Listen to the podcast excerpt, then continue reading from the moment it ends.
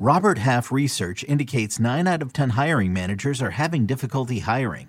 If you have open roles, chances are you're feeling this too. That's why you need Robert Half. Our specialized recruiting professionals engage with our proprietary AI to connect businesses of all sizes with highly skilled talent in finance and accounting, technology, marketing and creative, legal, and administrative and customer support. At Robert Half, we know talent. Visit RobertHalf.com today. You can now relive the best moments of the UEFA Champions League 24 7. The UEFA Champions League channel is a new 24 hour streaming channel serving non-stop goals, highlights, and full match replays from the world's most prestigious club competition. Reminisce on your favorite moments, legendary players, and brilliant goals with the UEFA Champions League channel, streaming around the clock on Pluto TV and the CBS Sports app.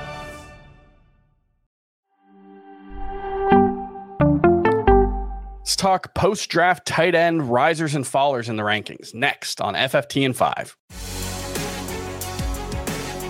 Welcome to FFT in 5. I'm Chris Towers. I'm here with Dave Richard, and we're talking about tight end rankings, risers and fallers. And the thing about the tight end position is outside of really maybe the top one or two spots, maybe three this year, it doesn't take much for a player to move up or down the rankings. Like I'm looking at my uh, I do my own projections for the season, and my number three tight end and my number seven tight end are currently projected to be separated by 10 points total over the total. course of the season. So there's not a, even a single point per game. A pretty tight margin there. Now, you know, I, I, rank them slightly differently than I project them. I think that's a pretty natural thing. But that's to say that if my expectations for, say, George Kittle were to change even a little bit, it would be possible for him to move up the rankings quite a bit. So, what I want to ask you, Dave, before we get into it is did anyone over the last month or so move up more than a few spots for you? More than a few spots or down? Okay. Well, there's definitely some down, but let's start with the good. Mm-hmm. And the one that's moved up is Chig Okonkwo. Yeah. Who look, look I, I kind of open the offseason trying not to get too excited about him. I know that there are a lot of great efficiency metrics that just cast him in a light that we don't see from tight ends very much. I think some of it had to do with the fact that he just didn't run a ton of routes. Yeah. And on the routes that he did run, he got targets and he did some nice things with them. Okay. We we saw that last year. He moved into my top 12 after the draft because the, the Titans spent a lot of their draft capital on offense but not necessarily on offense that's going to significantly impact him. Whereas mm-hmm. a lot of the other types of tight ends that are kind of in the Okonkwo range of guys who you'll begin the season with as a starter, but maybe won't necessarily be like uh, a must start tight end, just somebody to get you off to maybe a decent start. I, I think he's better than those guys now. Mm-hmm. Uh, he's he's 11th for me at tight end. It's not like I moved him into my top five, but I will tell you this, and this is the first time that I'm making any type of announcement. I do my projected strength of schedule every year. Chris, the Titans have the best projected strength of schedule for their tight ends in 2023. That is another plus for Chigo Okonkwo. You should look for him in that round 9 10 range. Yeah, mentioning you mentioned that uh the efficiency metrics, and the one that stands out really is he led all tight ends in yards per route run last season at 2.63. That tends to be a pretty good predictor. Yes. Obviously, I don't think he's going to sustain a 2.63 yards per route run rate. That would make him not just the most efficient tight end in football, but one of the most efficient receivers in football. That's unlikely. However, like you mentioned, this is a team that only drafted offense this year. Uh, all six of their picks were offensive players. They did select a fifth round tight end, Josh Whyle. But otherwise, OL, QB, RB, OL, wide receiver. And the wide receiver was a seventh round pick. So this is setting up very nicely for Okonkwo to be the number two offense option in that passing offense. Ryan Tannehill, when he's been right, has been very efficient. So there's an opportunity sure. there for Okonkwo. He's my tight end 12, but I think the the gap between him and, and 11 is very slim. So I'm totally fine with him there. Uh, any other rankings risers at tight end? Well, I don't know if we can call Dalton Kincaid a riser. Sure. But I mean, I initiated him at 13th in my tight end rankings. He kind of took over. He was initially ahead of Okonkwo, and then I kind of came to my senses because it's a rookie tight end and just the track record of those guys making a big impact. Mm-hmm. I just don't see it happening. But I do think Kincaid is worth the speculation pick.